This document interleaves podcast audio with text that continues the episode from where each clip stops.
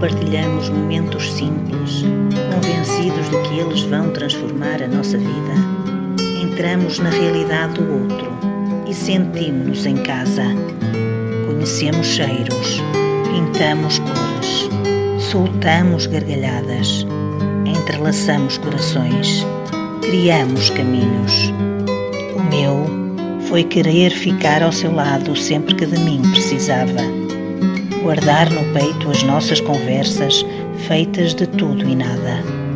Ouvir as suas histórias, esperando que elas nunca tivessem fim.